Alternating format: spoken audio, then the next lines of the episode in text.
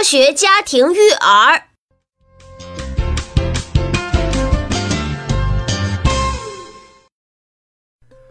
今天是唐爸唐妈产后嘿嘿嘿那些事儿的第三期。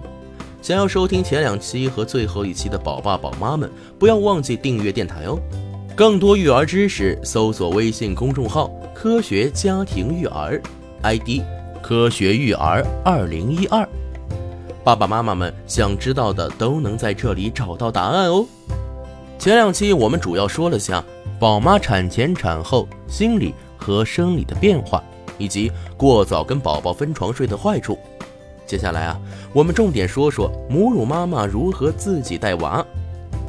首先啊，唐爸必须跟大家明确一件事，那就是母乳妈妈自己带宝宝睡觉是性价比最高的带娃方式。但是一定要培养好宝宝睡眠的习惯，让他根据妈妈的睡眠步调来，尽早培养宝宝的昼夜节律。并且做到自己该睡觉的时候就尽情睡，不要陪醒来的宝宝玩耍，尤其是开灯玩耍。其实宝宝跟大人一样，也有深浅睡眠交替的现象，并且吃母乳的宝宝有足够的安全感，性格相对安静，多数时间也不会吵闹。他甚至会调整自己的睡眠周期，以求跟妈妈同步。但是宝爸宝妈们一定要注意，白天不要过度的逗弄宝宝。让他头脑过于兴奋，晚上反而会频繁惊醒。有些晚上很容易醒的宝宝，即便照料者在身边，也可能想坐起来找人玩耍。此时不可开灯陪他玩，这样会混淆昼夜交替的概念，分不清白天黑夜，也会让他焦躁不安，频繁的醒来。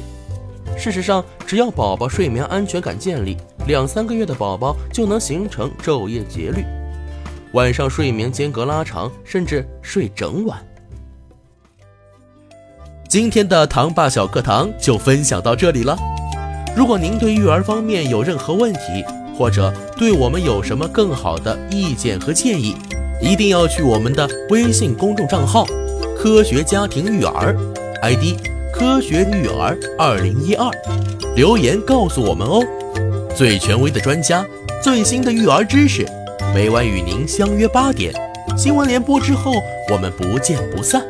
我们下期再见，拜拜。